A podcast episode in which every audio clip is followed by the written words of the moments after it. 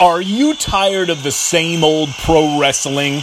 Then check out the amazing action on Powerslam.tv, the biggest indie pro wrestling channel in the world.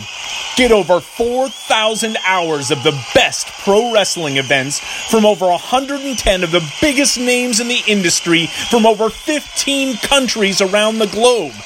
Get your free trial today at Powerslam.tv. Jordan Grace, and you're listening to the Social Suplex Podcast Network. BWB, this is One Nation Radio. You better get it right. Rich Latta, James Boyd came to give them life. The Blackest Wrestling Podcast has come to kick all ass and drop it six feet if they kicking trash. Word, let me welcome y'all to something different. And if you dig it, man, you should let some friends listen. We be getting it in, this on the regular dude. Ravish and flow, but this shit rule. See, James don't rap, so I had to break it down. The whole network, man, we coming for the crown. Raps in the columns, I keep them both covered. Making the beats too, so the listeners can bump it. Hit us with the rating, yeah, I'm saying it's a five. Before you hit it, talk, bob your head side to side. It's One Nation Radio, and this is the beginning. It's Rich, and I'm here with James. It's time to listen to One. Nation you got to unleash the power of the pyramid. This is Mike Sempervive from WrestlingObserver.com. Check me out on Wrestling Observer Live every day. And also check out your boys, Rich and James, on One Nation Radio. Hi, this is Kenny Omega. We're listening to One Nation Radio. Check it out, guys. These guys know what's up. Big Kenny Omega fans, that's all that counts to me. Goodbye and good night. Bang. Ladies and gentlemen, welcome to this week's special midweek edition of One Nation Radio. Uh, this is almost like an emergency podcast. We had to get something up. Rich has been busy, you know, being an adult, adulting, doing all that good stuff. So with me, I have the five-star general, master, ringleader, uh, main conspirator of this social suplex shit. I have Jeremy Donovan. What's going on, man? What's up, James? Uh, thanks for having me on, man. You like that intro? Yeah, that was Like, yes, it's his fault. All of this, all of this, like much, much. He is social suplex is Vince McMahon. He created all of this, all of this. Um, but yeah, uh, we're just gonna start off because there's so much stuff is going on that we missed out on from the weekend where there were potentially, you know, WWE is being held um, in a non-violent way to who knows Vince, you know, trying to do a trying to play a delay tactic to try to get his bread right. Uh, the the Saudis not feeling it, um, and wanted to turn, you know, want to be cute. Who knows? Um, we got Seth doing Seth things. Raw Raw Rollins. yeah, uh, we got Meltzer doing Meltzer things. um, it's it's a lot. So let's just get into it. So Yeah. well, actually, no, because we have some um, new news. We'll get to that second, but um, new news because this has just jumped the list for me um, in importance.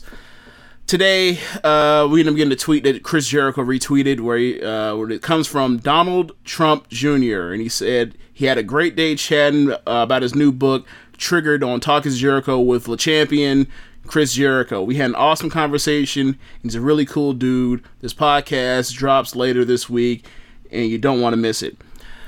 So people are, you know, clearly like that already have whatever positions positions they already have for AEW, um, and Jericho is part of that, obviously.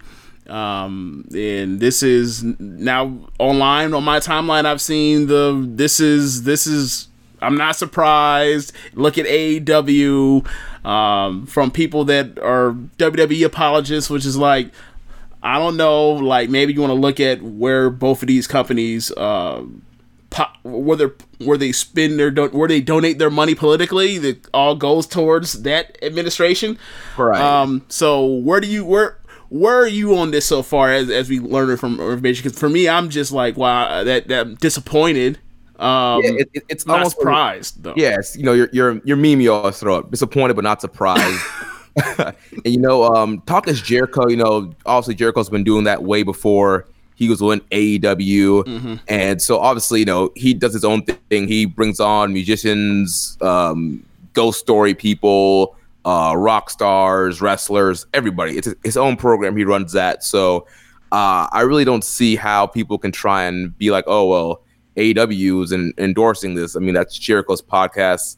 Uh, but at the same time, like I said, not really surprised. I mean, it's just one of those things like you you, know where a lot of these guys kind of align politically, um, even if they're not out here saying it all the time. Right. So um, I mean, like it's you know you would I would want something better, but it is what it is. Yeah, yeah. It's like I saw a tweet where someone said that like the 17 year old version of him is devastated to find out that Jericho is doing uh, podcasts with uh, Trump Jr. and his response was that he's nonpartisan, and I was like, what a cop out. Yeah. What a cop out. Um, like I don't really. I don't really because it's so fresh that I never really like thought about Jericho's uh, politics, but I mean, it falls in line with like you said earlier. But it's just um, you would think in this day and age, with all this going on in the news, all the stuff that um, all the stuff that's that's happened with uh people people that are you know that look like people that he you know has such respect and love for like Rey Mysterio Eddie Guerrero for um him to endorse that guy. Like it, it, it seems it just seems really like weird for me for you to be the dude that's like um a few weeks ago gave a shout out to Eddie on his birthday um in the middle of like an all time you know one of the best promos of the year. And then like on the on the the same, you know, in the, you know, in short order, like you bringing this dude that wants to build, that's a part of an administration that wants to build a wall and keep Mexicans out of America, and you know, call some of them good people and some of them rapists. It's just, Right. it's just, it's just really just disappointing. Um, You know, yeah. and, it, and it's not obviously like I said, it's not an AEW like endorsement, but it is a Jericho endorsement. I feel like if you you're bringing somebody on to your program, your podcast, like that's you kind of endorsing or kind of co-signing what they kind of stand for, and you know he's out there with his I guess it was a book that he just released or something like that. Yeah. Um, so obviously like you're you're interested in what this book is about and and these people, so. You can you can throw that whole non-partisan line out, but come on. Yeah, but the book is called Triggered for fuck's sake. Like you know, we know you know what it is, right? Right. Like we don't know what the content of the book is, but it falls in line with all this alt right rhetoric bullshit that's going on, or whatever, or what that's take that's part of the political landscape. So for you know the non I'm nonpartisan thing is like, yeah, sure. Yeah. Like I, I'm sure you also would uh, to go to go along with those Omaha steaks. I'm sure you also have some oceanfront property in Nebraska to sell me as well, right? So. yeah, yeah. Let's just move on. Like, that's just a bad look all around. Um, so move on to more um, shenanigans. Saudi Arabia. What are your What are your thoughts on Saudi Arabia? Like, I mean, I could give the short, the short, the story is, I mean, from people that that know, I mean, people that uh have an understanding. Um, the general idea we don't know the specifics exactly, but there's issue where um, WWE hasn't been paid money. Um, there was a delay on the live airing in Saudi Arabia of Crown Jewel. Um, we are now learning that there will be money being paid now for the second show annually that they've been doing. Apparently, um, we know that there were they were doing that chartered thing, so they made sure they can get their talent back in time. It did not happen. Um, family members of some of the wrestlers tweeted things that made you think they were concerned beyond just a mechanical issue. We've been joking all we've been joking all throughout the week about you know mechanical issues. Such a you know such a such a weird thing. Um, and now they're back or whatever else. And you know they had to do the NXT Invasion show. But what what are you- what are your thoughts or what do you believe is uh, or what do you think we maybe are missing out on the story? Do you think? I honestly, I definitely think there's um, a lack of communication to the talent Oh yeah. because let's say it was, you know, mechanical issues. clearly that was not communicated to any of the talent, or else there wouldn't be such a big deal. Like obviously they'd, they'd probably go on Twitter and complain, you know, our plane's busted and it's taking forever to get home. But like you mentioned, we saw wives tweeting, we saw the wrestlers tweeting and just like, you know, never again, I never want to do this. And it, it just made it seem like a more dreadful situation than just, oh, you know, the wheels are busted or the engine's not working or something like that. So there's definitely some kind of miscommunication there. And, you know, talking about, you know, the, the money issues, I, I could, you know, believe, you know, Vince was like, all right, what's going on with the money? And maybe somehow that held things up and they were trying to nail things down and the delay of the show starting, that kind of makes sense too. So maybe, who knows, maybe it's a mix of all things, but I definitely think mm-hmm. it was more than just mechanical or else there wouldn't be such, you know, this, you know, completely negative stuff coming from the wrestlers and their families. And, you know, the whole the idea of trying to even get these guys back in time for SmackDown was ridiculous to start with.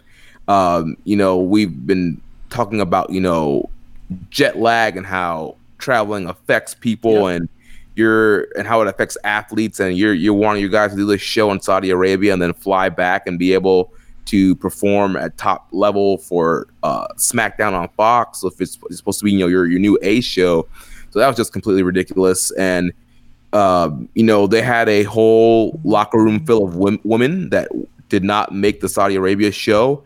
Uh, you know Evolution One was a big hit. Why not do uh, Evolution Two Friday Night SmackDown special? Uh, feature the women, do some big matches with the women, and uh, really get those uh, ladies over instead of having to try and you know jump through hurdles to try and charter these people back over in time for the show and you know didn't even work out with them being able to come back and they had to you know call up NXT if they had just planned ahead and just either a planned ahead you know NXT is suffering on the in the ratings right now they could have planned ahead and said you know we're to do an NXT special on Fox and try and get some eyes over on NXT to USA or they could have just done uh, Evolution 2 TV special and got the woman over and not even worry about trying a talent back in time. Let those guys rest and be ready for the following week. Yeah, you, you raised a lot of good points. Like I didn't even think about the they could have done uh, NXT on Fox special in you know it, the the funny thing is like they pretty much did do that except it was unadvertised. Right. Um, and and it's funny that like you know people were saying that well why should they do the evolution 2 thing or whatever else it may, it may not pop do a rating out and you know now knowing that like they did 2.4 with people that aren't even on tv for more or in, less than uh, or more than a month ago um, you have your answer it would have been fine um, it's almost as if these people are interchangeable Right. Almost. yeah. It's almost like there are no stars. The the company is the star. Yeah. Um, and yeah, the whole, you know, evolution thing, you know, WWE's they're supposed to be, you know, having this women's revolution and raising the banner for women's athletes. You know, we had the first women's WrestleMania main event this year. But like since then, like what have they done? Like I feel like the women have just kind of been in their normal spot. They have not kind of gone out the way to have any kind of main events or super big feuds um, going on. I feel like they're just kind of back to same old, same old. Obviously, it's not as bad as like the diva era stuff, but right, I feel right. like they're just kind of there. Yeah, um, it's almost as if like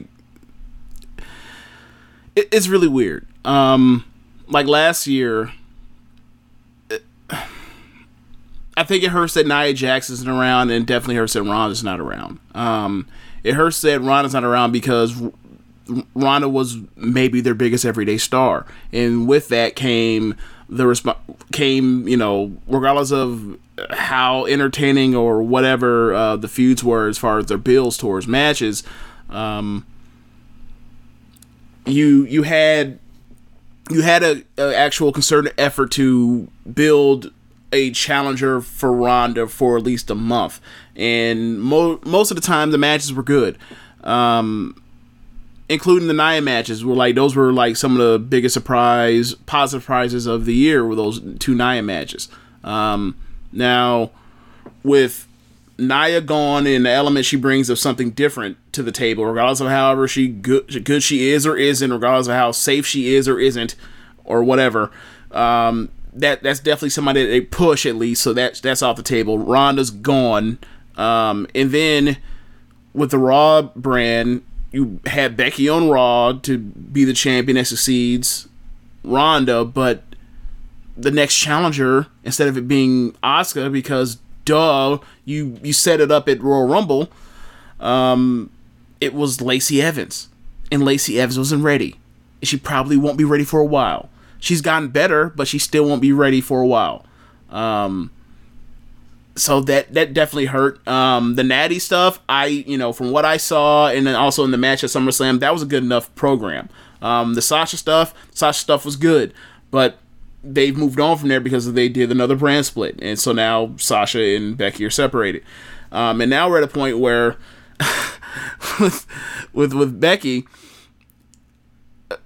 it seemed like now we were getting into the Asuka thing, and then I guess not because they just beat her on Monday clean to Natty as opposed to just beating uh, Kairi, but whatever. Um, so th- so it, it's been they have not taken much care with the women's division outside of really the horsewomen, and you can't have them wrestle each other all the goddamn time.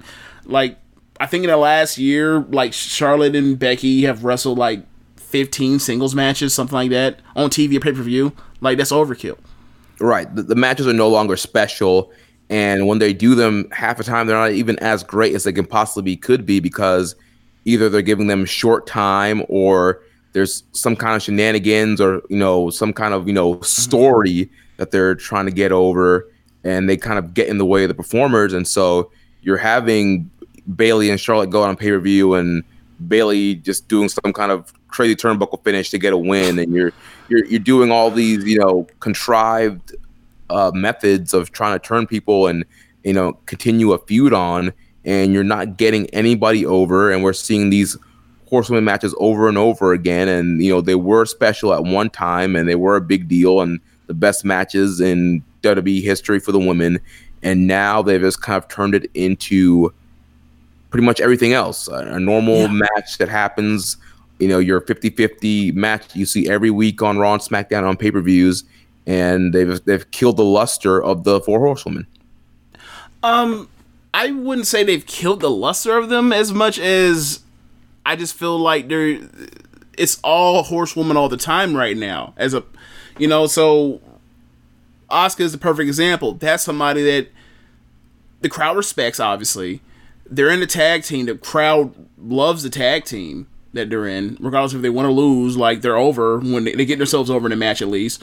Um, they come in with a level of you know of heat just by being Asuka. Um, so like they have they have a few things here and there, but they're not like and they're not running it at optimal level. Like by just the the Kairi or, or sorry Kairi the uh, the Asuka loss on money just just crystallized the whole thing. Is like you you you screwed it up. So you know whenever you eventually do get to it, like it's not gonna be as hot, and you're gonna sit there and wonder why. Um, yeah. Now, um, I just feel like they haven't really built much of the women outside of you know really you know the horsewomen right now, and it's not that. It, and for me, it's it's kind of mind boggling because the reason why Becky got over is because they built her up over that whole entire summer leading to SummerSlam, and then she got more over than they were expecting, and they had to reject it heel turn.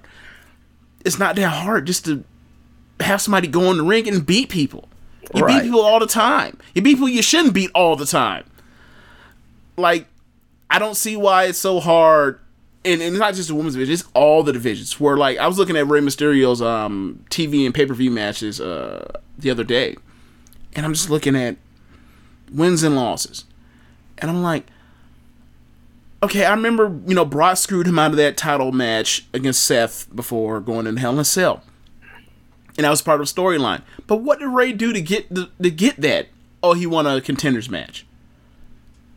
But like, you, you won a random contenders match after like you were doing you know you lose two, two straight falls to, to uh, not Cesaro but uh, Andrade in two out of three falls matches and you you like lo- lost lost lost lost except for like to Cesaro. It's like that's not how you build up challengers to get people to believe in believe in there might be a title change or there's gonna be a really good match I should care because this person's been winning a lot and this is a champion. It's just it's it's they just it's really weird how they come to you know their decisions for this stuff. And like I look at the Survivor Series card because now you know we've been talking about NXT we've been moving around a bit but um because the opposite of the of the evolution of things they could do um you mentioned the women's part but like as far as like the main roster um because we're going into the NXT thing we just talk about um we can talk about the NXT part of this or whatever else. Um and also Survivor Series like Rey's gonna Rey's had the program with Dominik or whatever else, so like that that's cool, that makes sense or whatever else. But like before then, like it took all of that to get him to this level and a lot of good promos, which is not really his thing. But this year, he's because it's been such a bad promo year. Like he's a he's a promo uh, main roster contender of the year right now. Um, Yeah. it's really weird, but um, I- but I'm looking at the rest of this um And, and real, real quick before you, I just wanted to talk about you know you you mentioned you know them not getting anybody over by beating the wrong people or not being the right people. They've kind of fallen into this pattern, and I, I think it's probably from Daniel Bryan WrestleMania 30. They they kept beating him and he kept getting over, and people keep wanting him. So to them, like, oh, that's the blueprint of how to book people. You look at the new guys. You look at Cedric Alexander, Humberto Carrillo. Um, these guys are out here taking loss after loss, and then they're wondering why these guys are not getting over.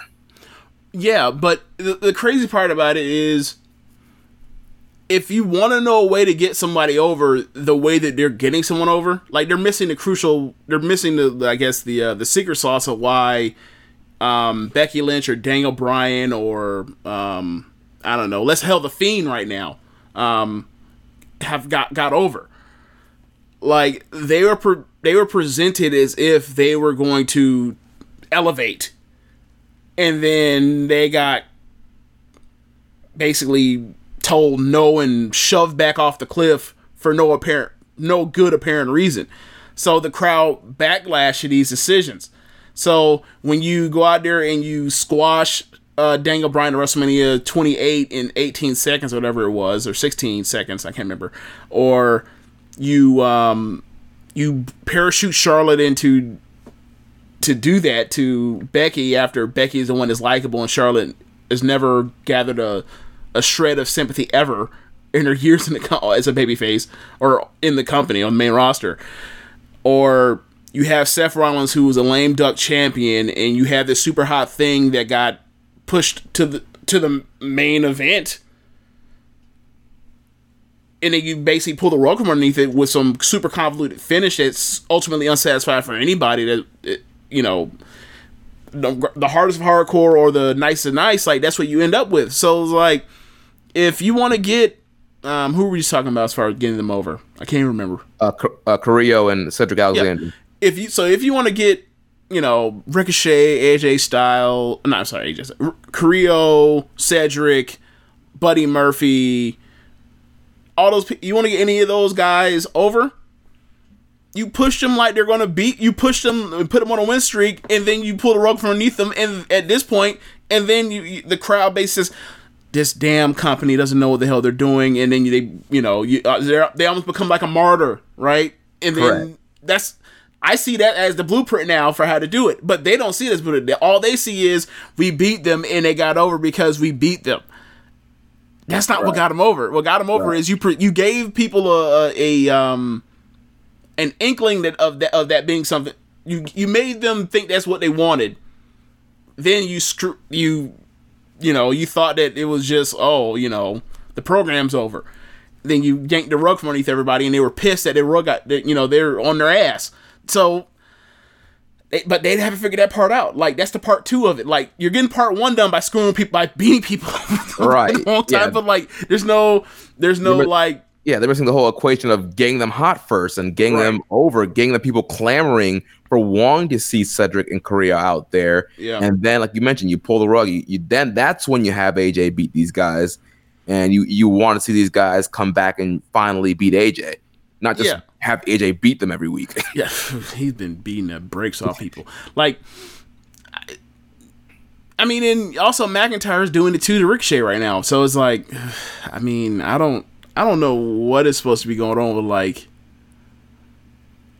I guess the prelim guys that are aspiring to make. I feel like WWE, like their whole job with everybody now. Not, I mean, that's you know 205 guys NXT guys for the last two years is like they're not even trying to push people to upper mid card status. They're just trying to push people to like prelim and middle.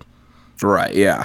Like who is McIntyre like the only guy from like the last two years of NXT call ups that has been like pushed that that, they, that it seems like they've even tried to push to like upper mid card status. Pretty much. Yeah. I can't really. No, I mean, I mean, you Yeah. say Lacey, right? Yeah. Um, for her division, of course. Um, I mean, I guess some people could you could you could argue argue Samoa Joe since he had a Universal title shot. but he's been around for more than two years, right? Yeah, true. Yeah. Yeah. Uh, yeah, I can't. Yeah, McIntyre's like the main person. Yeah, yeah, it's it's yeah, I don't, I don't know, and it even obviously like they're screwing everybody up. They're screwing Seth up. They're screwing Becky up. They're screwing Roman up. So it's like it's par for the course, but it's also like I think about Wednesday nights and how awesome they are, and I think, damn, like you got these NXTers going to be up here for the month or whatever else. Like, how much? Like, hope ho- I'm just like, please don't let any events of stink get on them yet. Like, once he, once these guys are on the main roster, Vince can fuck them up all he wants or whatever else. But like, don't fuck them out Wednesday nights, please. Like, Right. um, like don't, don't let this shit bleed over to, to to Full Sail or wherever else they're going to be. You know, at the time being like on Wednesdays. I just want to watch good wrestling with no nonsense, whack shenanigans, and I already know I'm going to get one or two uh, invasions coming up. we'll see. So, um, speaking of, uh, I guess we were complaining about the main roster, but let's move on from that. Talk about, uh, like, because I thought they did some good stuff on, um, on the invasion show on on Friday and also on, um, also on Monday, like the Shayna and Becky thing that I saw. Did you see that at all? So I saw uh, the YouTube clip of it. I don't know if it was ended up being the full segment, but um, Mm-hmm. yeah, I saw that and thought that was great stuff. And um, Mm-hmm. you know, Shayna is somebody we've we've been saying, you know, why isn't she on the main roster already? like she's cleaned out the NXT Women's Division. She's a great promo. She's um, you know, wor- she's a better worker than probably you know most of the women on the main roster. Better than your Carmellas, your Alexa Blisses, all those girls that continuously get pushed in title shots. So uh, Shayna is a great candidate for the main roster, and I think she proved it on Monday in her her segment with Becky. And just that segment alone got me hyped for wanting to see her and Becky, you know, at Survivor Series. Oh, but you gotta remember, like it's also Bayley's involved. Right? Yeah. Yeah, so yeah. it's a triple triple threat match. It's gonna be interesting, like to see how that all works because, like, you know, given uh Shayna's age and like her knee problems, like her matches are all based on the storytelling, and Becky, you know. Her matches are based on storytelling too. Like those are not two great athletes anymore. Um, Right. And then Bayley's the best athlete, so she's gonna have to like do a lot of that work. But it's three of them, and you know those three minds together. Like I think they can do have a really good match. Um, Yeah. So I'm excited for it, and I really like that promo. So I'm really, but I'm wondering like how they're gonna play in like where's Bayley gonna put in her part like prom or not promo but program wise wise to make it like all three as opposed to feeling like oh god another. Another uh, Becky uh, program where I'd rather watch a one-on-one match than a triple threat. um, right. And uh, I'm, I'm sure, um, you know, building up this Survivor Series now with NXT being live, um, I'm sure they'll have the main roster invade NXT, and maybe they do something where Bayley kind of comes down there, and you know, maybe she like wrestle wrestles one of her goons, and then cuts, cuts a promo on her or something like that. I I'm just wondering like okay, so on Friday like Bayley has like do you remember what Sting the crow Sting was like at the beginning how just completely like void of all um, emotion he was. Right. He's Like, pretty much when- like Sonata. Oh God, yes, uh, yes, sure. Um, like that's how when Bayley comes out now, that's how she looks. So it's like, why would she come out to like fight on behalf of SmackDown? Like she's like completely, uh, what's the word?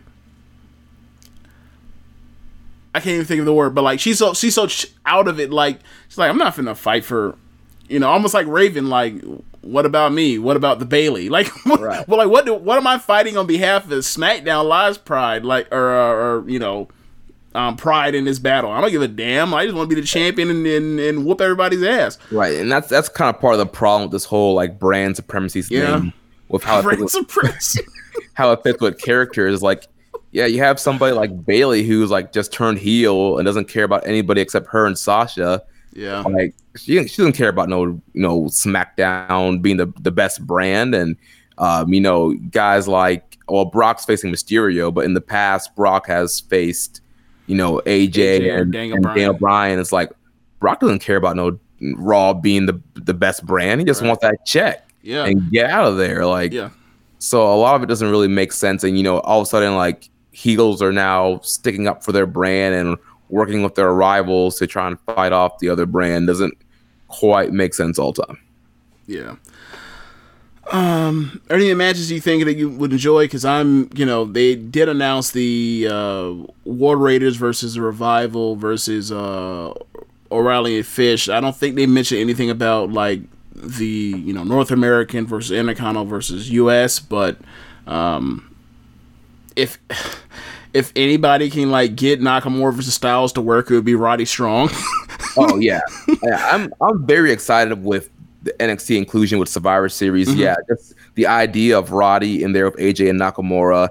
Roddy is a workhorse. He's one of the best in ring workers they got, and he's gonna go out there. Even on house shows, we watch him here on the Largo Loop. He's the one guy that does not mail it in on those shows. He he goes out and tries to have a four star match on those shows. And so seeing him in there and AJ and Nakamura, he's gonna make those guys work hard. He's gonna work super hard and get that match over. So that's gonna be fantastic. Um, Viking Raiders versus Revival versus Undisputed Era.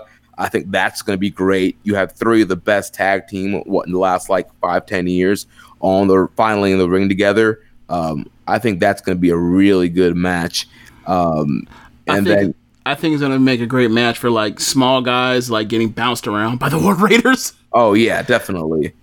Um, and you know, Undisputed and uh, War Raiders, they have uh, history together from Ring of Honor and New Japan. They had some excellent matches together. So, and then you throw in the revival in there. Um, they're just that you know that classic good old uh, Southern tag team, and they know how to kind of get heat and cut people off. So I think that's uh, a recipe for a really good match. And we talked about the women's match. I, I think those three women can put together a uh, a really compelling matchup. And then you know I'm I'm guessing there's going to be some kind of I don't know how they're going to do the the five on five. That's, that's what I'm trying to figure out. Like, are we really gonna put 15 people, 15 women, and 15 women in triple threat elimination matches? Like, that sounds all sorts of wacky. And then, like, what are we gonna do with the Fiend? What are we gonna do with with uh, Adam Cole? Like, I don't I don't know what we do with the Fiend in a in a you know I, I don't know. I just don't know. Right, because obviously, I mean, so Brock is facing Mysterio, so Right. the, the Raw champion's kind of out of the picture. Uh, so I, I have a hard time seeing them do Adam Cole versus the Fiend one on one, especially with the way that they've, you know, turned the Fiend into this, uh, you know, invisible, uh, you know, video game boss. Nothing can kill him. It's like, He's kicked out of he's kicked out of his eighth Panama Sunrise. right. Adam Cole. what will it take? Adam Cole has hit 10 last shots and the fiend won't go down. It's like, if they don't kill this shit off and get rid of it already, man, they need to bend this shit, or at least like, let's say not bend, bend, bend it, right? But they got to get rid of the red light at least. right, that's that's just awful presentation. Uh, so yeah, I feel like they're probably I think it might NXT will definitely have a five man team, probably l- led by Adam Cole, and maybe you have the Fiend lead the other team, and then the Fiend can get like DQ'd, so he doesn't get like pinned or submitted, and he's eliminated that way. And then So like yeah. he squashed one of the NXT guys with that big ass mallet. right, like Like, he, that's, that's another thing. Like, how is he going to interact? How is the Fiend going to interact with like the rest of SmackDown? Like, what? Like, what is like Roman Reigns comes out and looks at him with his like, the fuck's going on, my guy? Like, what? You have a mask on? What? Or, are you supernatural? What's, what? What? Like, whose man's is this? you know what I'm saying? Like, it, the the gimmick is so unreality that like you can't put unless you're gonna make a total joke out of like the fact that everything is so uh everybody's playing a straight man in his shenanigans i don't see how you make it work i just don't for a res- for a survivor series match like i don't know what you're supposed to do with him on survivor series. Like maybe you just, maybe you just ta- he just takes this pay-per-view off. Would that be the worst thing in the world? I don't think so. like you have him beat somebody like on like the go home show and be say like, well, that's it for the fiend this this or actually you have him win a win a match, uh title match on what's it called, murder somebody, and then like he attacks somebody to end Survivor Series on Sunday or not Sunday, but whenever that Sunday is. Like Uh, I, mean, I think that'd be a better use of it than to try to do whatever whatever shoehorning thing I think they're going to do with him. right, or you could do something like where like he's announced for the team, but he never shows up in the match because he's a fiend and nobody controls him. So then their teams are down like a four or five advantage because the fiend never shows up, and then he kind of comes at the end and screws whoever he's gonna feud with next and causes them to lose or whatever. you know, Bray loves you know Look- interfering in matches. Look at the way you are. Look at the way you are uh, coming up with new ways to fuck finish for Bray Wyatt. Look at you. Look at you. See that? Like it's it's so hard to book this dude. Like I'm sorry, you know, I'm sorry it had to happen to Seth, but like, yeah, man, like it's hard to book this dude, and then like they don't like you anyway right now, Seth. So you gonna have to bear the brunt of it. Yeah. And Vince don't know how to book, so that definitely falls on Seth's lap. Uh, yeah. So I mean, you know, normally on uh, One Nation Radio, um, when we talk about the main roster, because Rich don't watch it no more, and I get suckered in whenever they do some match like, oh, they're doing the they're doing the uh, Kabuki Warriors versus I don't know who the hell they beat the hell out of uh, the other week, but whatever whatever match they do, woman match that intrigued me, or oh, they're doing AJ versus Ricochet. I'll check that out. Right. So, I inevitably on inevitably on one of these shows, it, it turns into a segment of James explains what the hell's going on in the main roster to Rich. Well, um, we're at that time of the year where it's the tag league in, in New Japan. Um, we we just came off the weekend with Power Struggle. I have not watched anything on Power Struggle. The only thing I've really seen with as far as New Japan is more or less your talks in a thread about what's going on with New Japan and the you know the road to Wrestle Kingdom, back to back Tokyo Dome shows. I suggest that we do a segment called Jeremy tells James what the hell is going on with New Japan. so, uh, what what New Japan or sorry, what Wrestle Kingdom matches are already in place right now? So uh Wrestle Kingdom matches in place. We have um the the double title match situation has been announced. So on uh January 4th, it will be Jay White defending the IC title against Tetsuya Naito. So Goto didn't win him, didn't beat him. No, so yeah, Jay Shocker. White Jay White uh beat Goto at Power Struggle. And so yeah, it'll be Jay White defending against Naito and then Okada defending the IWGP Heavyweight title against um, Ibushi on January 4th, and then the winners of those title matches will face each other on January 5th, and then the losers of both of those matches will also face each other on January 5th. Wait, there's a consolation match. Yeah, so for What do they example, get? no, just a special singles match. So basically what you're saying is, yeah, you've been working for months for this dream, you lost, but go back out there and throw your heads at the ground for Right. funsies. All so right. essentially, like if it ends up being Naito and Okada, then it then January 5th will be Ibushi versus Jay White. I, I didn't think I, I don't think anyone want to ask was asking for a second Jay White uh, Tokyo Dome match this year, but okay. um. Okay. And then um, also announced we have the IWGP Junior Tag Title match as the Bullet Club, El Fantasmo, and Taiji Ishimori will defend against the Junior Tag League winners, Roppongi 3K, Sho and Yoh. How many times have they won this thing? Like three or four times. Yeah, this is their third time in a row winning the junior tag league. like I know that y'all complain about how uh, there is no tag wrestling in, in New Japan, but like the fact that like they wa- they can't even like fake like they can find somebody else to win this shit. yeah. Just no, you go back out there again. Um. All right. Okay. Um. Any other Uh, matches? Uh, yes, What's so- Liger doing? So on January 4th, Liger um, has a special match where he's teaming with uh, Tatsumi Fujinami, the Great Sasuke, and Tiger Mask, and they'll be accompanied by El Samurai to take on uh, Naoki Sano, uh, Shinjiro Otani, um, Tatsuhito Takaiwa, and Ryusuke Taguchi, uh, accompanied with uh, Kuniaki Kobayashi. So all people from Liger's past. Um, for January 5th, he he wants to have a, a singles match, but it hasn't been announced yet. Um, for January 4th, we're also going to have the IWGP Junior title on the line as Will Ospreay defends against Hiromu Takahashi. Now, that now that that now that's the one. Yes, Hiromu makes his big return at the Power Struggle show on Sunday. Biggest pop I've heard this year. The crowd just lost their damn minds. Um, Takahashi saying, you know, he's the one, he's the only one that's crazy enough to beat Ospreay and take the junior division to um, a whole new level and have fun with it. And he kind of pretty much was cutting a promo like, you know, everybody thinks I need to wrestle safe now. And he pretty much he was like, no, and starts like throwing himself against the, the barricade, takes bumps in the ring. Um, pretty He much didn't saying, bump on yeah, his head or neck, did he? no, he he just like threw himself into the turnbuckle and fell down and pretended like his neck was hurt, and then he and then he did like the Bray Wyatt like crab thing, and he was he asked Ospreay to hold the mic for him while he was in the crab position. Um, so yeah, so he's back to his normal foolishness, and um, this match is uh, set for January fourth, and it should be amazing. Yeah. Yeah. And and then uh, for January 5th, we have uh, Hiroshi Tanahashi versus Painmaker Chris Jericho. Jericho um, challenged Tanahashi at Power Struggle after Tanahashi's uh, tag match against uh, Okada and Yoshihashi. So Tanahashi accepted the challenge, and that match has been made official. Yeah. Who was uh Tanahashi tagging with in that tag match? It was Tanahashi and Ibushi against Okada and Yoshihashi. Okay, so power struggle. How many match or which matches would you recommend to me? Uh, so Power Struggle, I would recommend probably like the last. Uh, let's see.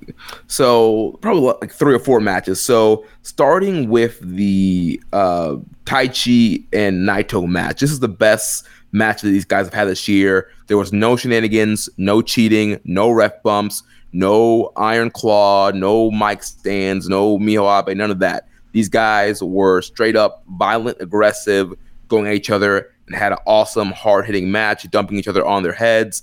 Um, you know, Naito gets the win in 13 minutes. You know, nothing too long. Bam, bam, bam. You know, big moves, big strikes. Um, Naito wins, gets over. I went four and a quarter on that match. Okay. Um, then the uh, the Super Junior Tag League Finals were Roppongi 3K and Suzuki Gun. Um, I was I was ready to hate this match just because I've seen it so much times, and um, these these two teams again in the finals. Um, they they went out there and they had a great match. They kind of had a, a, a Southern style tag match, and uh, they took Sho out early and got the heat on Yoh, and then those guys had to come back. And the whole story of the tournament was Roppongi 3K was not able to hit their uh, 3K finisher. It was because either of them kind of either doing roll ups or one of them using their single finisher. So they're finally able to hit the 3K on uh, Suzuki Gun to get the win and um, win the tournament. And so I went uh, four stars on that match. Um, and then the never title match, the the best match of the night. Kenta uh, defends the title against Ishii and retains. These guys went out here 20 minutes, just an awesome, hard hitting match. I mean, these guys just slapping the crap out of each other. It was great. Did they basically pick up where they left off in London as, until the concussion?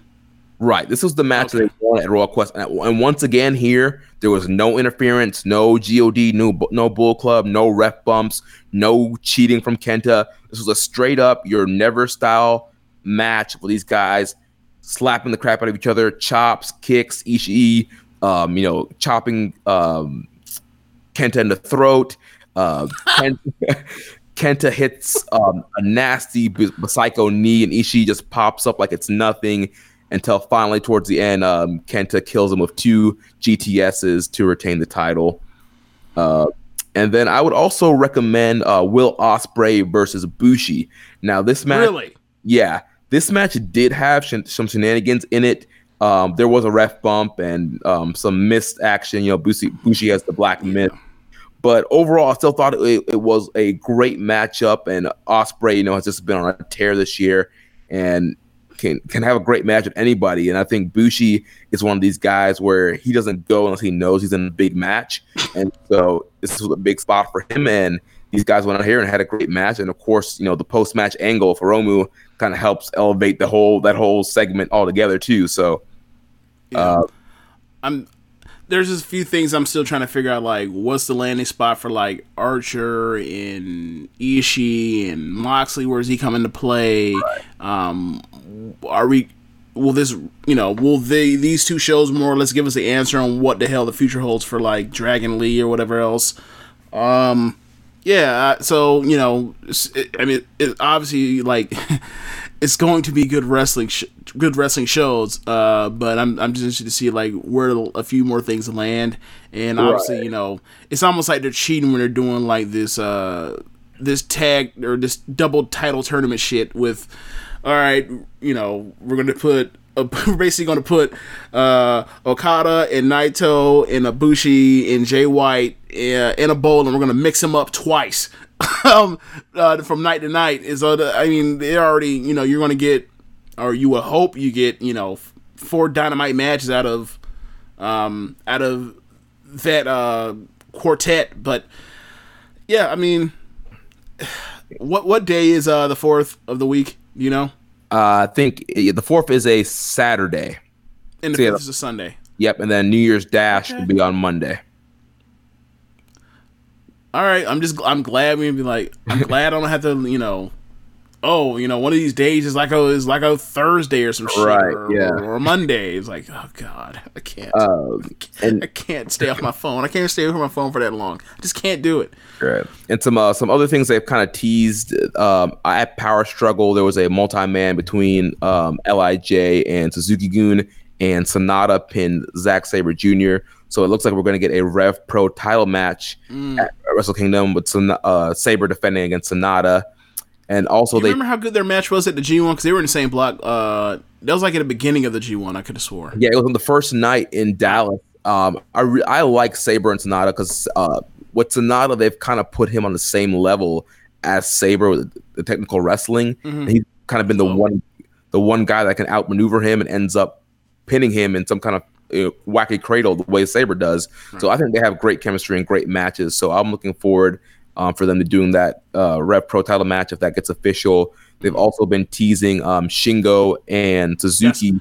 Really? Yes, this whole the whole tour it was Lij versus Suzuki Gun, and those guys went at it. And then on Power Struggle and the multi man, once again they were you know, um, you know hitting each other, and you know the test of strength, uh, strong style exchange. And so it looks like they're, we're getting somehow we're getting Suzuki and Shingo. Wow. Okay. So, you know, I you hear you hear things about rumors and Suzuki's leaving or whatever else. So, but you know, and then you saw how it kind of felt weird to me anyway.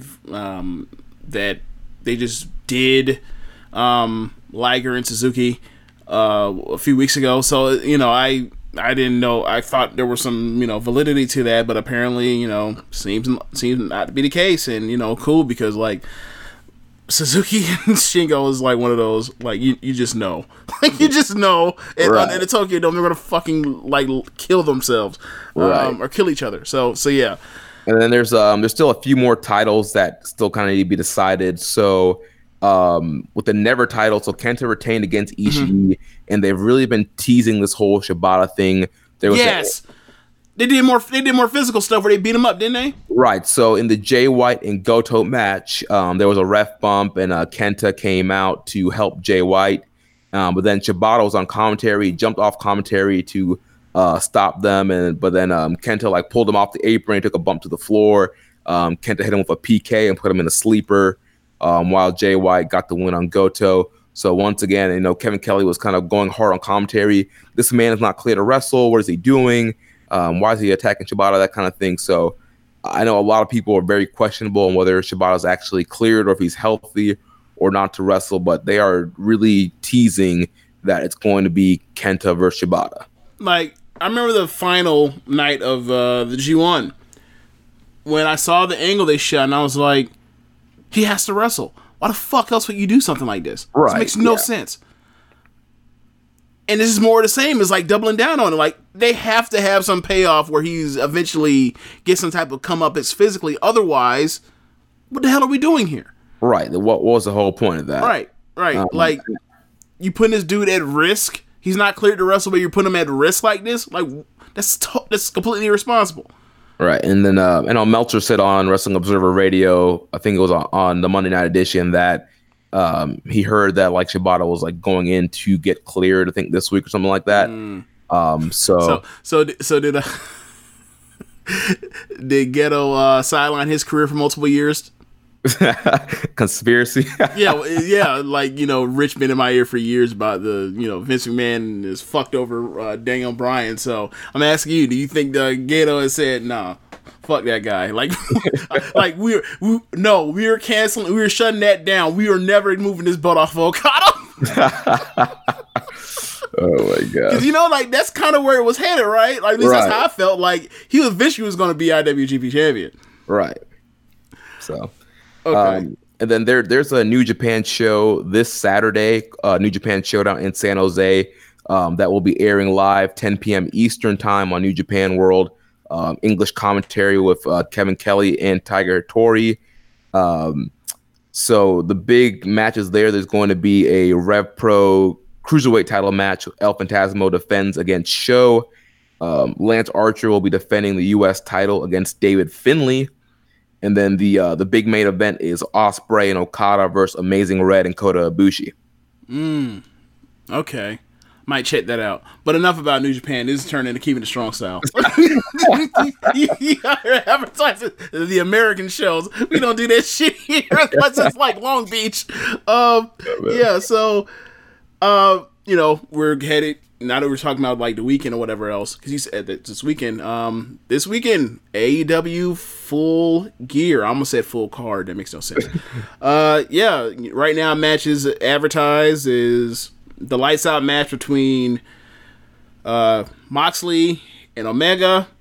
Um, where Moxley is upset that the match won't count, but he's gonna beat his ass anyway, apparently, and you know they both had matches with Janela. Janela is the is the gatekeeper for the hardcore shit, apparently. Um, if you like, he's almost like the the Mick Foley real man. Like you have a match with that person to make you a real man.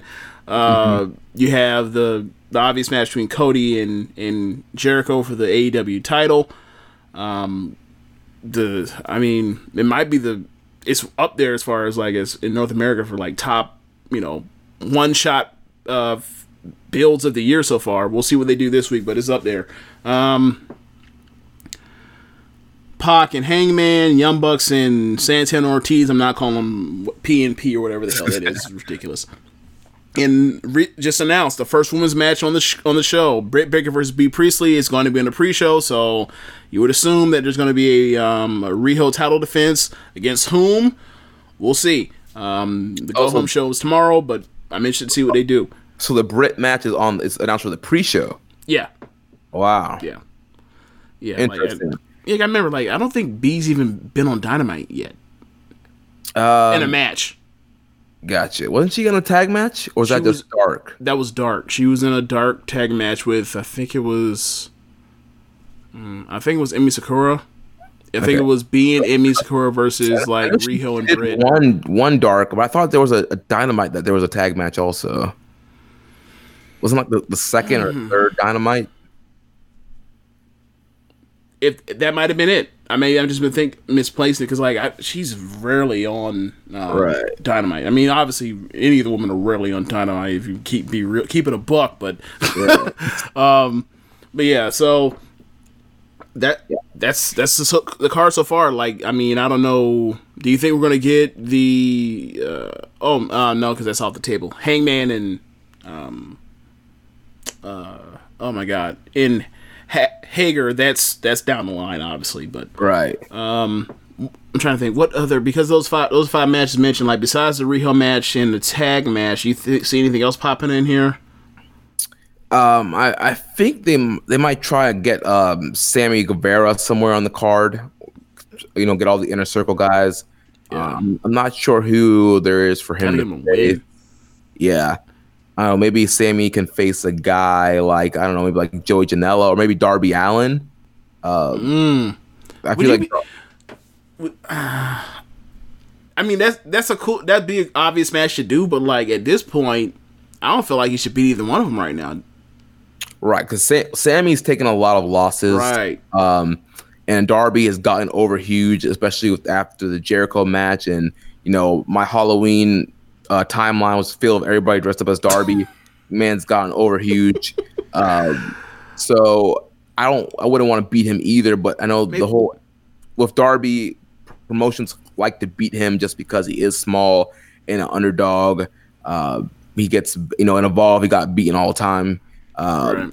um, so we'll we'll see what happens, but I think you know coming off of the title match with Jericho, a Darby Sammy Guevara match could make sense. Yeah, yeah. I mean, and you know, time will tell, but you know, there are people that just get beaten AEW, and it is what it is. Like Shawn Spears, he is the guy that you, he's a guy that has some credibility, and you beat him, and, and he's a prelim guy. That's fine. And if Sammy Guevara is is the little pin eater. Then he's a little pin eater, and he's. I mean, he's gonna get pinned uh, tomorrow night. So, like in that tag match, I think it's what Jericho and Guevara versus uh, Hangman and Omega, right? Right, Oh yeah, he's eating that pin. right, Like, he may as well be a middle schooler in Stardom. right. um, I mean, they could have if they do Sammy and Darby, they could have um, Jake Hager come out and help him, and that'll be that'll be the second time that Hager screwed Darby, and then you can build a Darby Hager match. Like a Darby Hager match, I thought the people don't like those mismatches of sizes. Like, wouldn't that be a bigger discrepancy between Guevara and Hager than uh your boy uh Marko and uh Pentagon? Wouldn't that be a bigger size discrepancy? And also, one of them is legit.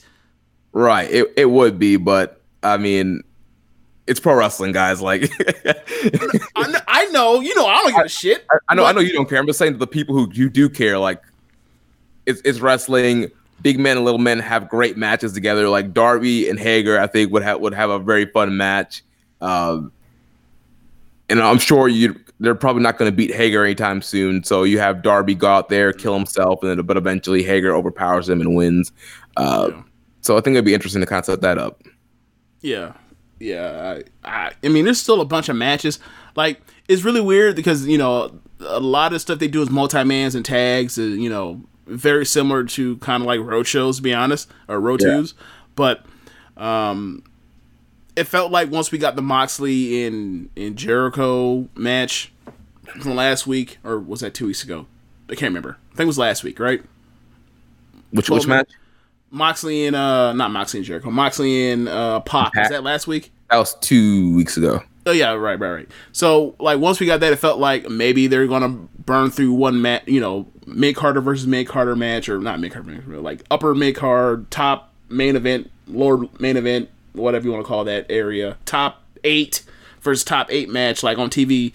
Like maybe we are gonna burn through start doing those more frequently. I guess maybe we were just jumping the gun on that. Maybe that was an assumption I was making because I was like, they're really gonna do that match, and then no, or or kind of, but not really because we're gonna go to like a twelve minute draw. Um, yeah. So, I mean, I think it's gonna be a really good ma- card. I, I I was talking to Finishell a couple weeks ago, and he was kind of like down on the card, and I was like, "What what's the issue?" Like, I think he was he, he I think his main complaint was like he wasn't really interested in any matches af- outside of the top two matches. And I was just like, "You're getting Young Bucks versus Santana Ortiz," and he was like, "I'm not really." into that one and then I mentioned Pac versus Hangman and I think me and you have, I've, I've talked to you about his uh, his issues with Pac so I'm just like okay well if you're gonna be that hard to please I don't know what to tell you 'Cause- Yeah, I mean the the four. I, I've seen a lot of people kind of complaining. You know, they only have four matches before the they announced the fifth today, but it's like the four matches they have are big, huge drawing matches. Uh, Well, I would say two of them are, are money matches, and the other two are matches that are like those are going to be kick ass matches. Right. That's how I feel about it. Right. I feel like all four of these matches are going to be four stars or higher.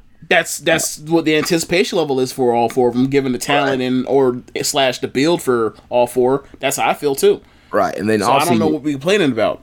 Right, and then the tag title picture, you got SCU as the champions. Uh, Right. I'm, I'm assuming they do a rematch with Lucha Bros.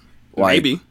And if those, you know, they had a short time on TV, you give them a pay per view time, like that match is going to be even better than what it would be. And there's so many other great teams if it's not Lucha Bros that they can put in there and have a great match. So um, I think we're we're gonna have another great AEW pay per view. Yeah, same here. And like, you know, I don't know. Maybe I, I don't know, but I just kind of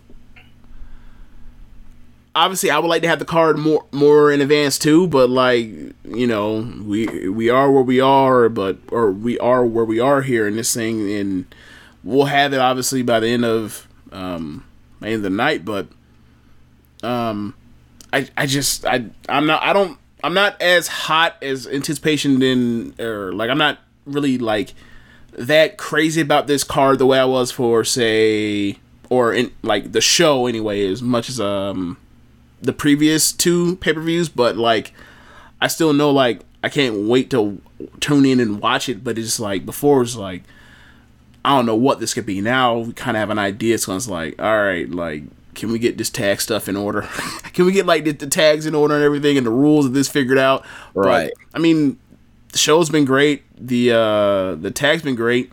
Um aside from like the Brandi stuff from the other day Yeeks.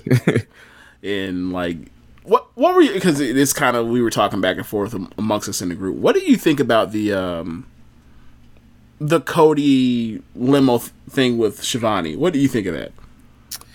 Um, so I mean, overall it was fine, but I thought it just went too long.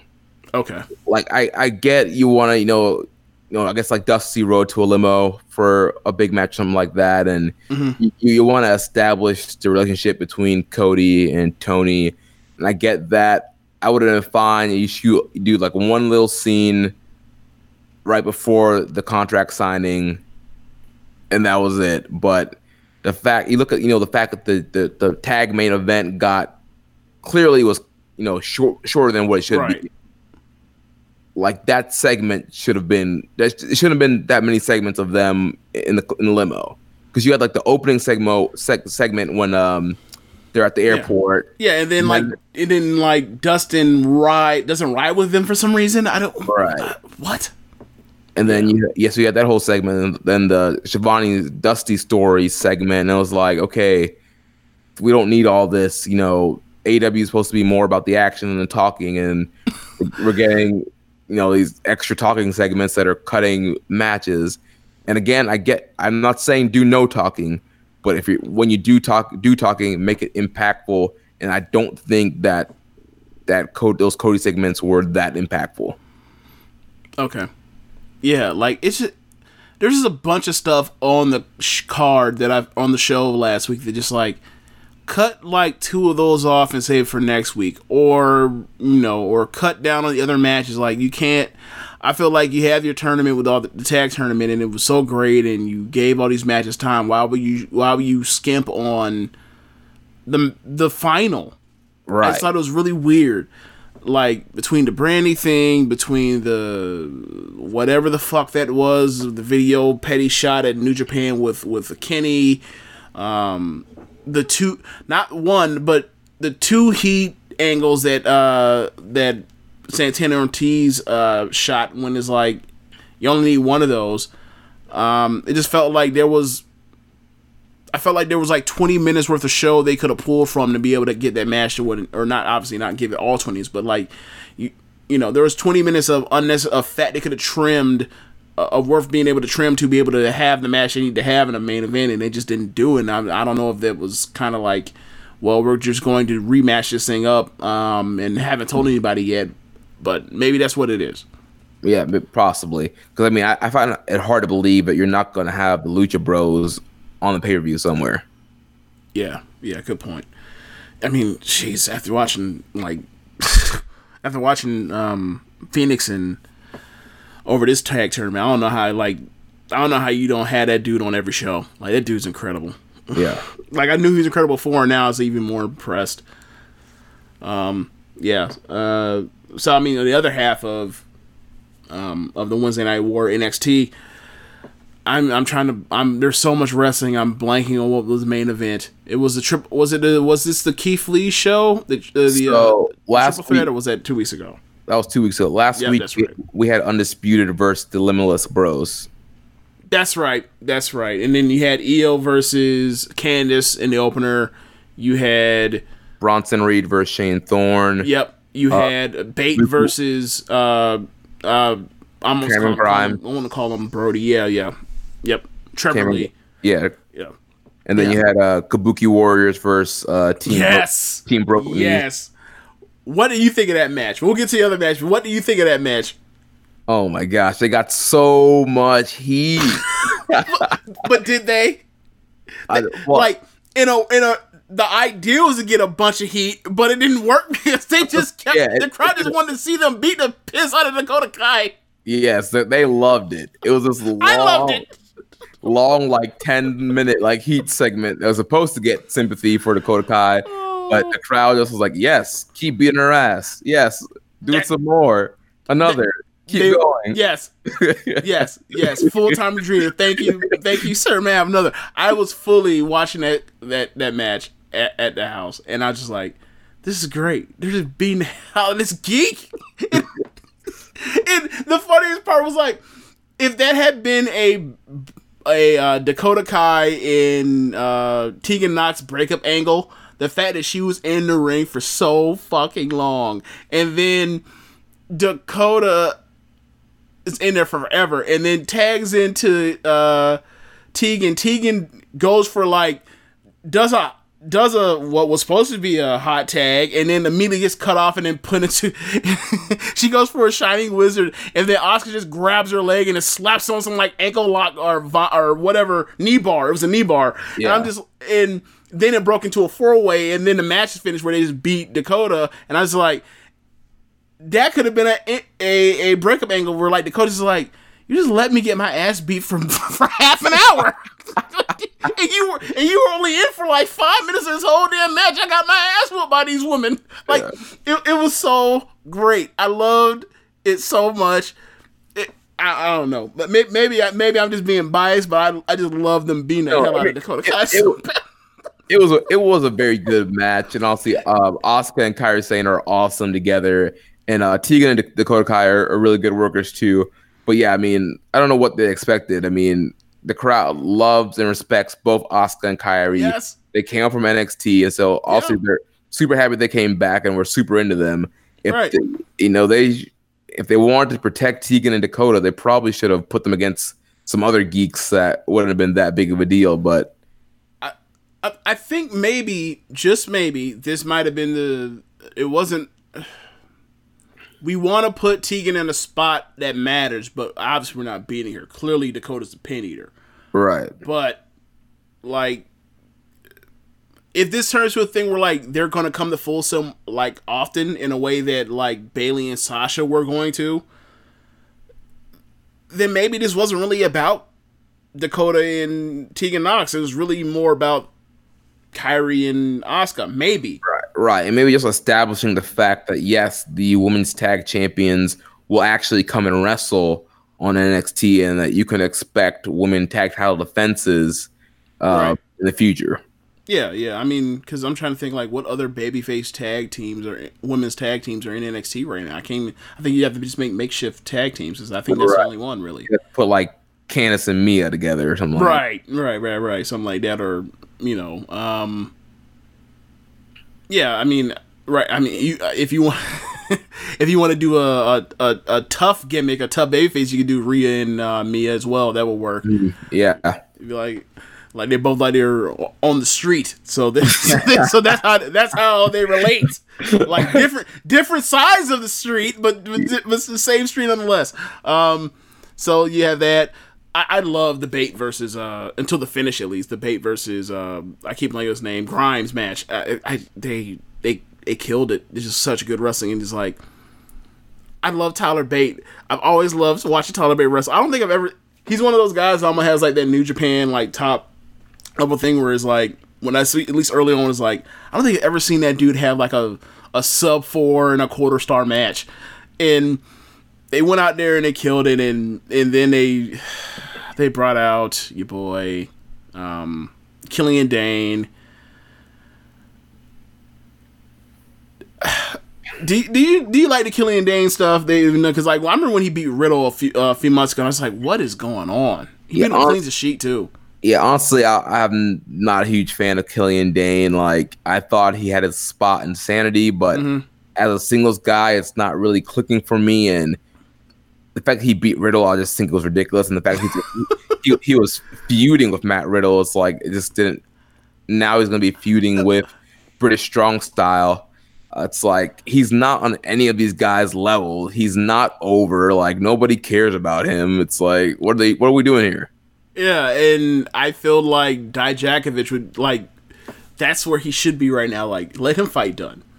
Right. What's he doing right now?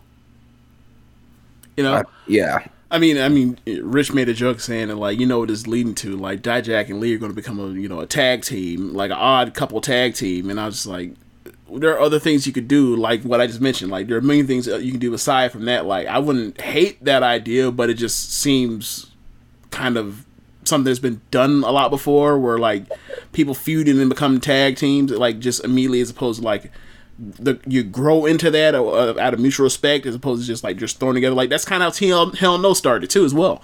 Um, I think Dijak's going to end up on the um Yep. on Ciampa's Yep, he's gonna be the fourth man. Yep, I, I I see I see it too. Um, and then yeah, I think the fifth per or sorry the fifth person, and then the fourth woman is gonna end up being um Mia Yim.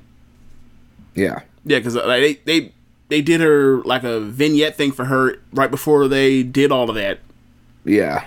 Um, yeah, so trying to think what else happened. Oh, I I, I love the Shane Thorne and, and Bronson Reed. It was short, but like they just beat the piss out of each other for like four minutes, five minutes.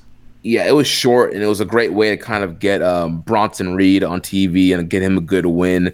Um, he hasn't really been able to do much on TV besides the breakout tournament, so it was good to get him on TV. And that, that big splash was just crushed Shane Thorne that thing. Yeah, and it's good to see like some of the um some of the breakout tournament people are starting to get some wins as opposed to just being like the new guy the new guys to put people over to have some credibility because you saw them do some cool things you know a couple months ago. Um i was I, I was afraid that's what they were turning into except for grimes apparently but yeah. Um garza is going to get a title match what this coming week right? Against uh cruiserweight title Uh, is it this week? it's either it's coming up soon Yeah. But yeah, they had a whole promo kind of looking at him and like the history of the Garza family and how he wants to be like um, Hector Garza. Um, I spent a lot of time in uh, WCW, one of the you know top luchadors in the Garza family. Um, and you know, I've I like Angel Garza a lot. I've been seeing him a lot on a Largo Loop. He's a great wrestler. The one thing I don't get is why they had him kind of uh, get whooped on by Ciampa and punked out by Ciampa if they were planning on pushing him. You have a PC full of geeks that could have gone that Ciampa spot and uh, Moss. yeah, you could have put Riddick Moss in there. You could have put um trying to think who else is um a, kind of a geek in the Largo What's. Mathis' name now? Oh, uh Dorian Mack.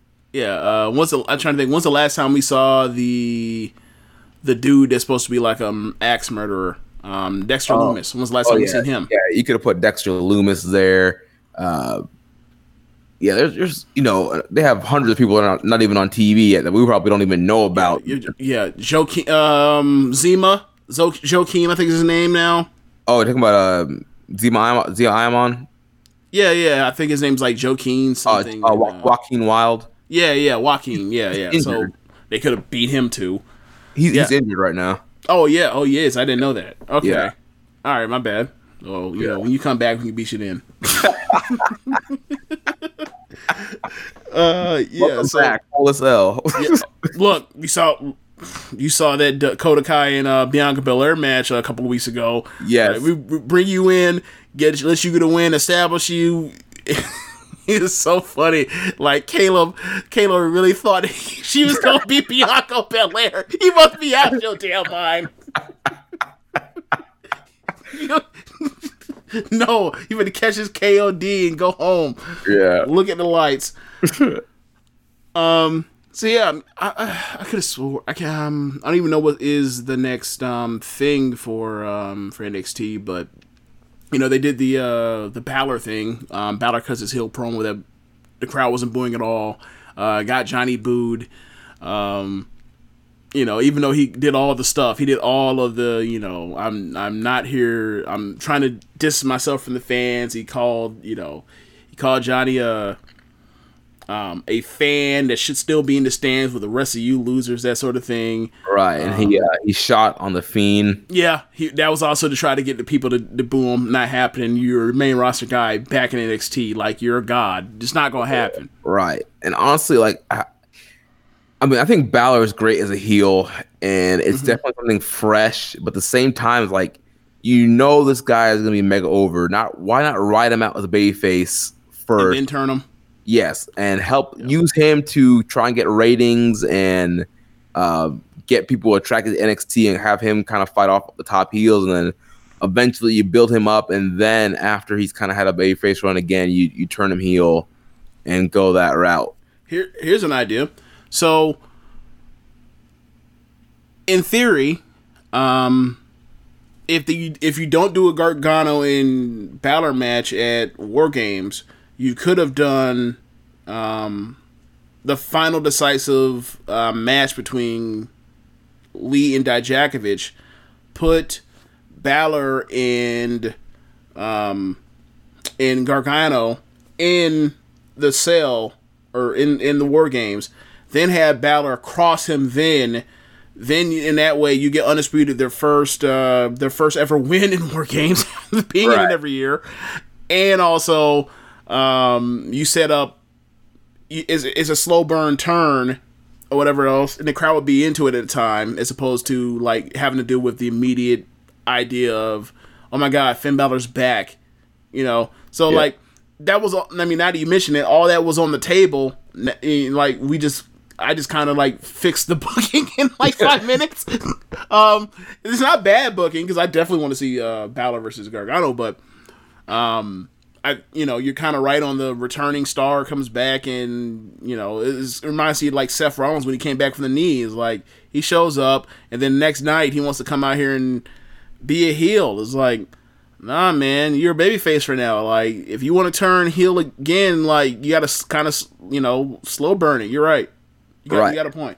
and like I, I get you know they, they might have had this plan to do this but sometimes you you got to know you got to know the audience like you know that this guy's coming Yeah. from the main roster he's an nxt alumni like you know he's going to be super hot when he comes back Right. so Use ride that ride that out and get to the point where people are he's just like a normal part of nxt and then you then you turn him Right.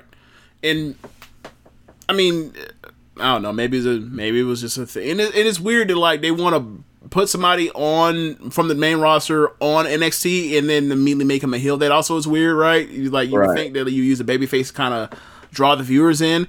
Right. That's, that is actually the idea. Who knows? Well, they're just like, uh, well, I'm not gonna do anything on him. So you take him. You take him, Paul. Damn it. You know, I never liked that guy any damn way.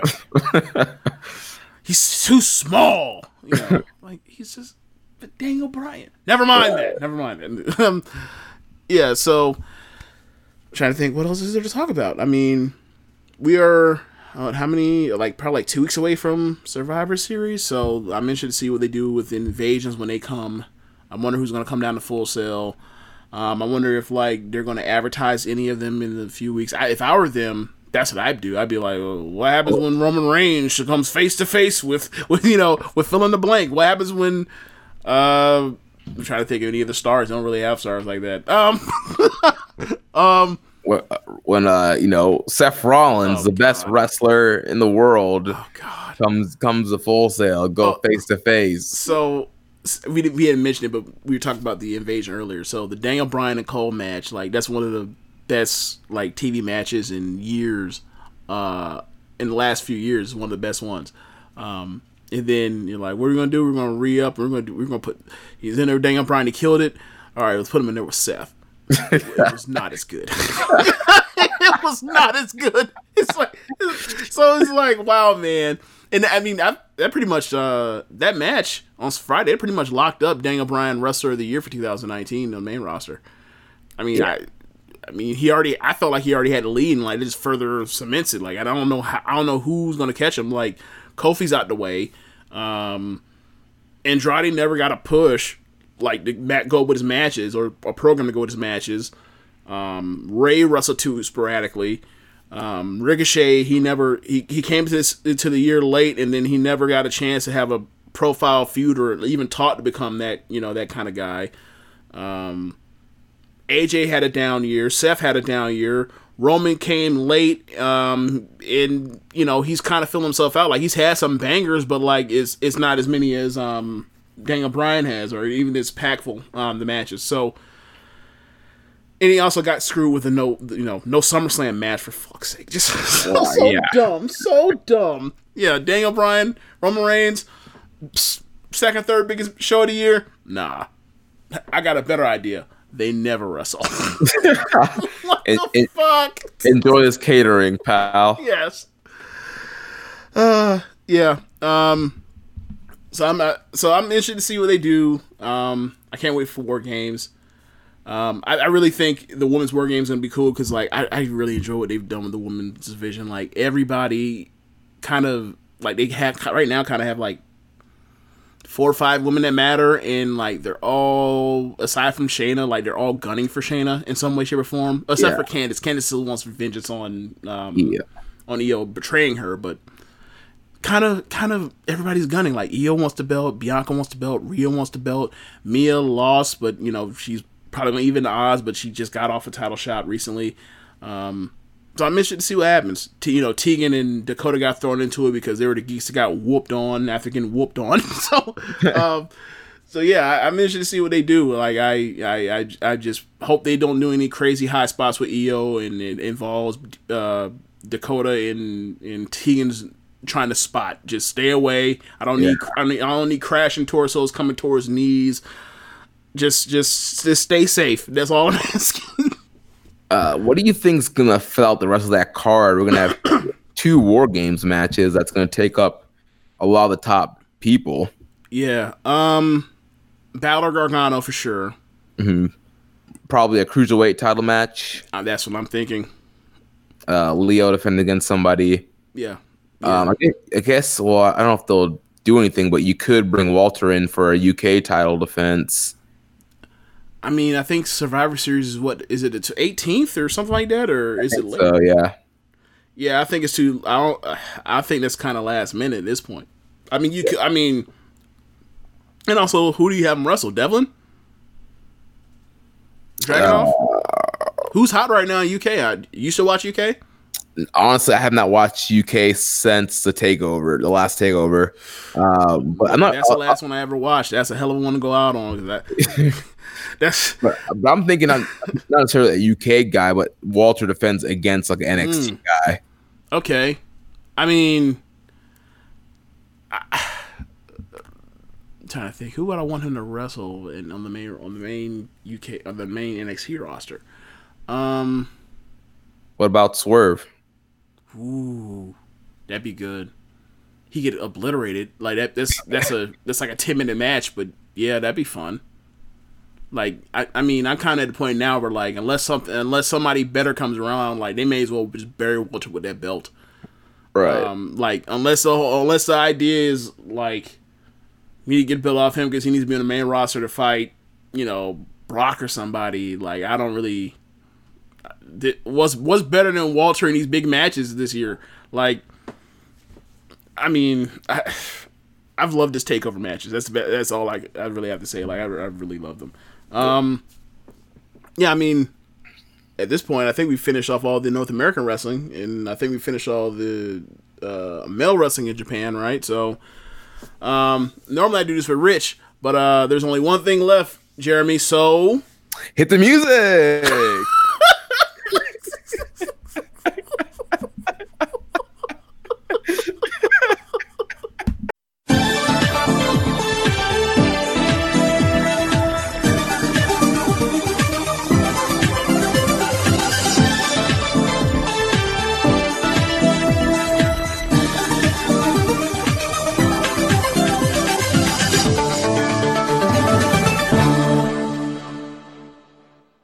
Okay, so Monday was the Korakuen Hall show. Not all the matches are up, but there was one match that the first match was put up was the red belt match between Bea Priestley and Mayu Iwatani, and Mayu is the champ, red belt champion again. She is the second person to ever have two reigns with the belt. The first person was Io. Um, I've kind of been waiting for this for a while. I'm ecstatic. Um, Jeremy, you have not watched the match yet, but um, I can fill you in on some of the stuff that happened. Um, I I think this is one of the better long form stories of in wrestling this year, um, or not even this year, but like in a while. Um, obviously, it's a career arc, but I'll just I'll just go from when she lost the belt. Um, she won that belt by beating Io um, after Io turned on her um, a few months after turn on. Like she uh, she had a she had a trilogy with Io for the red belt, and she finally conquered her um, the la- the third time, and then she she's she's the double champion at that point in time. She's the white belt champion and the red belt champion. Uh, she loses the white belt, and then she ends up uh, defending the red belt against Toni Storm. She ends up uh, dislocating her elbow like minutes into the match, so they had to call in the word belt to, to um, Toni.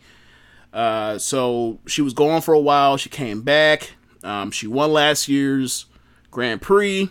Um, she did not. She did not uh, win the title back, and she basically went a whole another year through you know win of honor, the knee injury, um, you know, basically losing in the final match um, of the block of her block in the in this year's uh, G1 after not G1 sorry Grand Prix after you know the loss that she that she uh, ended up catching like they were all like roll ups she protected in that way.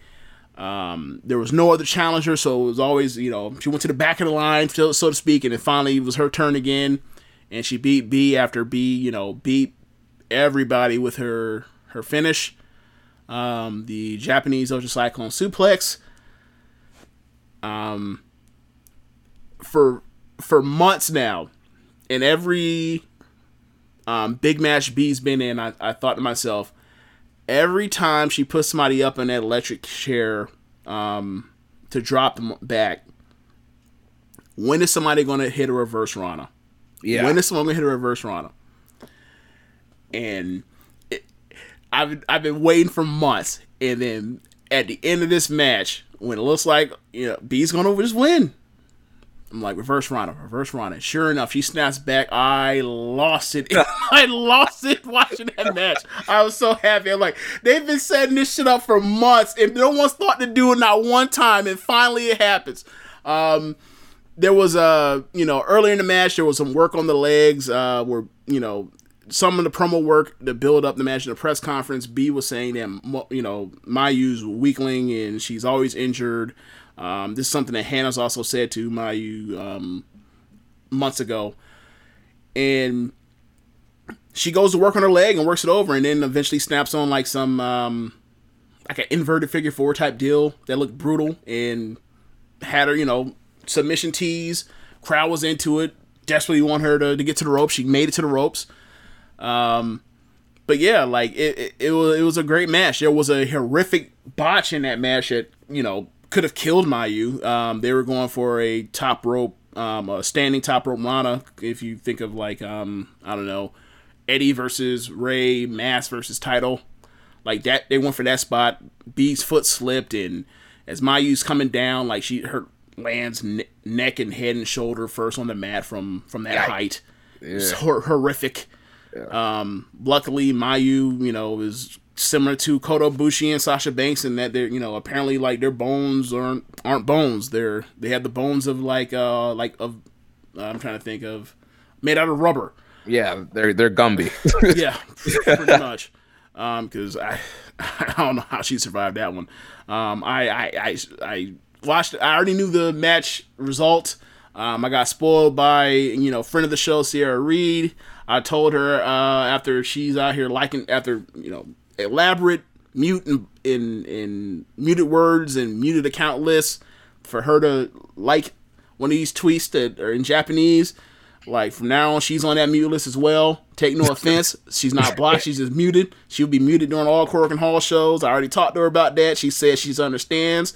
So, um, but yeah, like when that when that move happened, I had no idea it happened, and then I was I you know know the result, know she was okay, but I was still just like, oh my god. Um, I, I, I you know shouted in horror.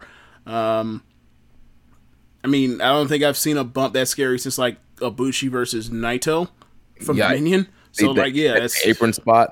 yes, Oh my gosh, yeah. idiots. So, um, and they did that on purpose, or you know, kind of on purpose. Right. Um. So yeah, I mean, I, I thought it was a great match. I, I gave it four and a quarter. Um, and I know if I had watched that match live, I would, or not live, but unspooled, I would have given it four and a half. And like, I, I thought it was a great match. And I, I thought back on, you know, the Bea title reign and, you know, people, people, um, you know, comparing it to Arisa. I know Rich did this a lot, um, because you know they came champion on, I think, in the same month.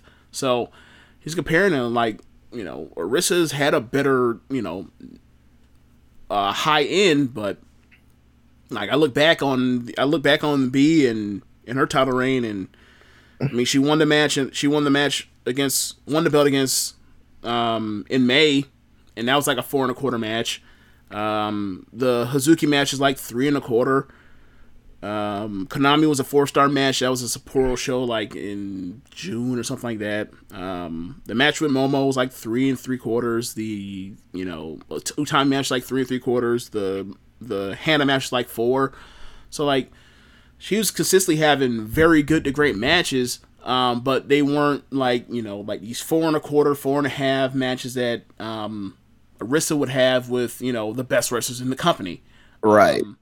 Yeah. So, and I know a lot of like um, Westerners or s- just stardom fans in general are not really big fans of Bea Priestley, uh, holding the red belt. But like you said, like pretty much every time I've watched her, it's been like a three and a half star to like four star match, and I thought um, she looked great, had some great defenses, and I, I thought you know I'm getting into stardom, you know, just like you this year, but you know you're more in depth than I am, but. Mhm. What I've seen, I think that she's been a solid champion and you know every once in a while you have to get that gaijin over um we see it in new japan and other japanese promotions and i thought you know she's probably one of the better gaijins they've had this year you know outside of like the she is the best guy in shit. I mean, the only other one would be like Jamie, yeah. And I think there's a clear difference in in like wrestling. Like I think if I if I went through the uh, if I were to go through my my match ratings for um, the Grand Prix, for example,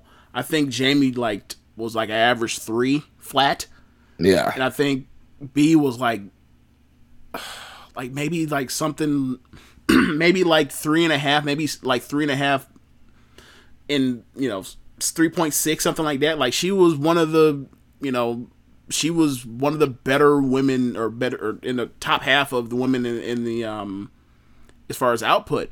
Um, it's just you know. I guess because like she hasn't, she didn't have like these gigantic epic matches like Arisa that it kind of like pales in comparison, and also like, you know, there are a lot of the you know Joshi gatekeepers yeah you know, that are really protective of a Gaiji coming in and just, you know, more or less just becoming the, you know, the champion and run a rough shop. And I mean, you you experience that too in New Japan with like, you know, the the Kenny talk and the Jay White talk, which I help perpetuate because I don't like Jay White like that. um, so I mean, you definitely get it. Um, but, Yeah. but yeah, I thought I thought she, you know, she wasn't Io Shirai or freaking um, Nanai Takahashi or Nanae Takahashi, but Nanae Takahashi's 40 and she's still out here like killing it. Like I saw her have a match uh in SEAdLINNNG or, or more than one, but like I saw one of her um great matches from this year, another one. She had a match with uh, Risa Nakajima, another you know, all-time um, great wrestler, women's wrestler for this era, and they were like I, you, I gotta see the link to this match. Like you, you'll you'll love this match. Yes, um, yes, like, they, they're, they they're freaking killing it. Like they're killing each other, and they're like so technically sharp and snug and awesome. Like, and she's forty, so it's like that's one of the you know that's one of the best women's wrestlers of all time. Like you know we gotta you know if you saw that stuff and comparing it to now, it's like I I get it. She's not the same, but like she's still damn good. She's still one of the she's she could be she's a, she's she her her title reigns were or title defenses were on par with what a red belt champion should be or whatever in my eyes or whatever else. Maybe you you know Mayu's gonna be the champion now, and if she stays healthy, she might go on some run where she you know averages four and a half for the whole damn thing. Who knows? But um, I thought Bea did well, especially for someone that a lot of people thought sucked even last year coming in. Yeah. Like flat out sucked. Not not not good, bad wrestler. People thought that. So uh, now that she's off of the red belt, do you think that she's going to be focusing more of her time on AEW, or she's still going to be in Stardom a lot? You think? I think she's gonna be going back and forth, and the reason why I think that is because of how they push her in this tag league. So now, you know, um, we that's the only thing we have to talk about as far as Korakuen show. The tag league, her and Jamie, uh, you know, remember it's six, uh, six tag teams per block in this, and they're four and zero, like so they're done. Like they're they've they're going to win this block. Like it's already been determined. Like the only team um, they haven't beaten themselves already has two losses. So they've already advanced to to their block. They just have another match to do just to do it. Um, and they beat the tag champions. So you know um, and they were doing this in a more competitive block i thought that um, the blue block was going to be the block that you know Arisa and Tamara was going to mow down through and just go on, and it was going to be you know in the other block it was going to be really down to the wire. Nope, they just beat all the good tag teams. They didn't give a damn. Um, so I think I, I kind of at this point now like I thought it was going to be you know Arisa and Tam, or it was going to be um, Azumi and Momo um, that win it. Now like I I I pretty much see you know at this point um, Team Gaijin just goes through and wins this thing, and then like become. I mean, it, would be a cool idea for like, okay, she's not a red champion. All right, her and Jamie are the tag champs. Good luck beating them. Right. Yeah. Yeah, because I think um, I'm pretty sure they get the next title shot. Um, I don't think there's a date specifically, but um, or maybe there is, but um, there's not another Korakuen Hall show until the year-end show, and I think that's Christmas Eve. Um, but I don't think it'll. I don't think it'll wait that long. Um, so you'll be getting it soon. I think it'll be whatever they do. It'll be a great match because. Um, I, okay, so I've never watched an entire tag league before in any promotion ever. But I always heard, you know, especially you, um, while reviewing tag league in any years for um, Keeping It Strong Style, like it's like a, almost like a dead time of the year, and especially because there's a lot of lack of interest in actual tag team wrestling um, amongst the amongst the bookers anyway. Um, like when you compare like the G1 to the tag league in in New Japan, does it is it even a comparison or is it just a complete joke?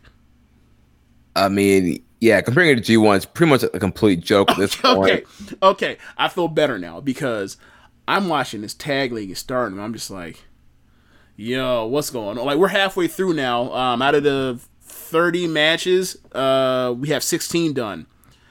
Out of 16 matches, I want you to guess how many matches I've awarded three stars to. Out of 16, Yes, uh, six. you are exactly right. like Stardom has never has never given me such a ratio of bad matches.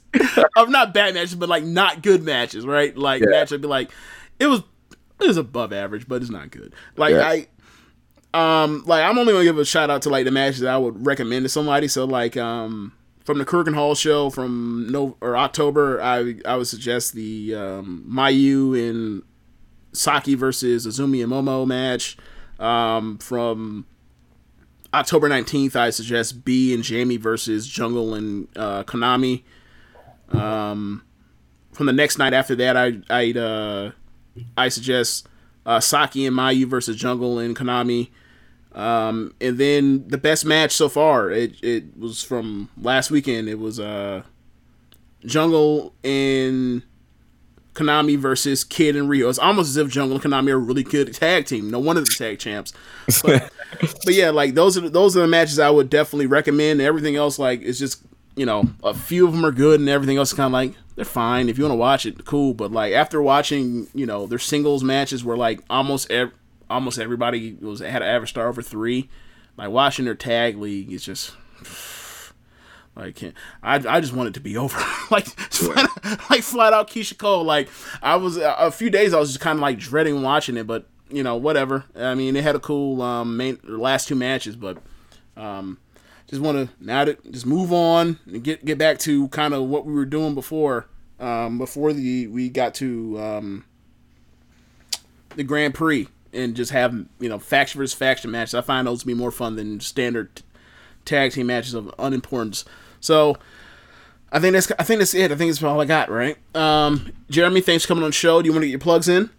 Yeah, so you guys can follow me on Twitter at Jeremy L. Donovan, um, co-host of Keeping It Strong Style every Tuesday right here on this feed on the Social Suplex Podcast Network. You can follow the show at KI Strong Style and follow um, Social Suplex brand at Social Suplex. All right, and thanks again, Jeremy. Um, that's the end of the show. Be sure to rate us on whatever app you're using to listen to this. Be sure to tell the folks about the Social Suplex Podcast Network. Be sure to check out our friends at Powerslam.tv, the sponsor of this show. If you're a fan of independent pro wrestling, they have over 5,000 hours of footage from all over the world. You can use the code Social Suplex to get your free month trial. Um, don't forget to check out ProWrestlingTees.com slash Social Suplex and pick up some Social Suplex Podcast Network merchandise. And be sure to check out uh, some of our other shows on the network. On Sundays, we have this show typically, One Nation Radio. On Tuesdays or Mondays, we have Keeping It Strong Style. On Wednesdays, we have the Ricky and Clive Wrestling Podcast. On every other Wednesdays, we have Grown Men Watch This Shit. On Thursdays, we have Get in the Ring. And on Saturdays, we have All Things Elite. Thanks for listening. Later.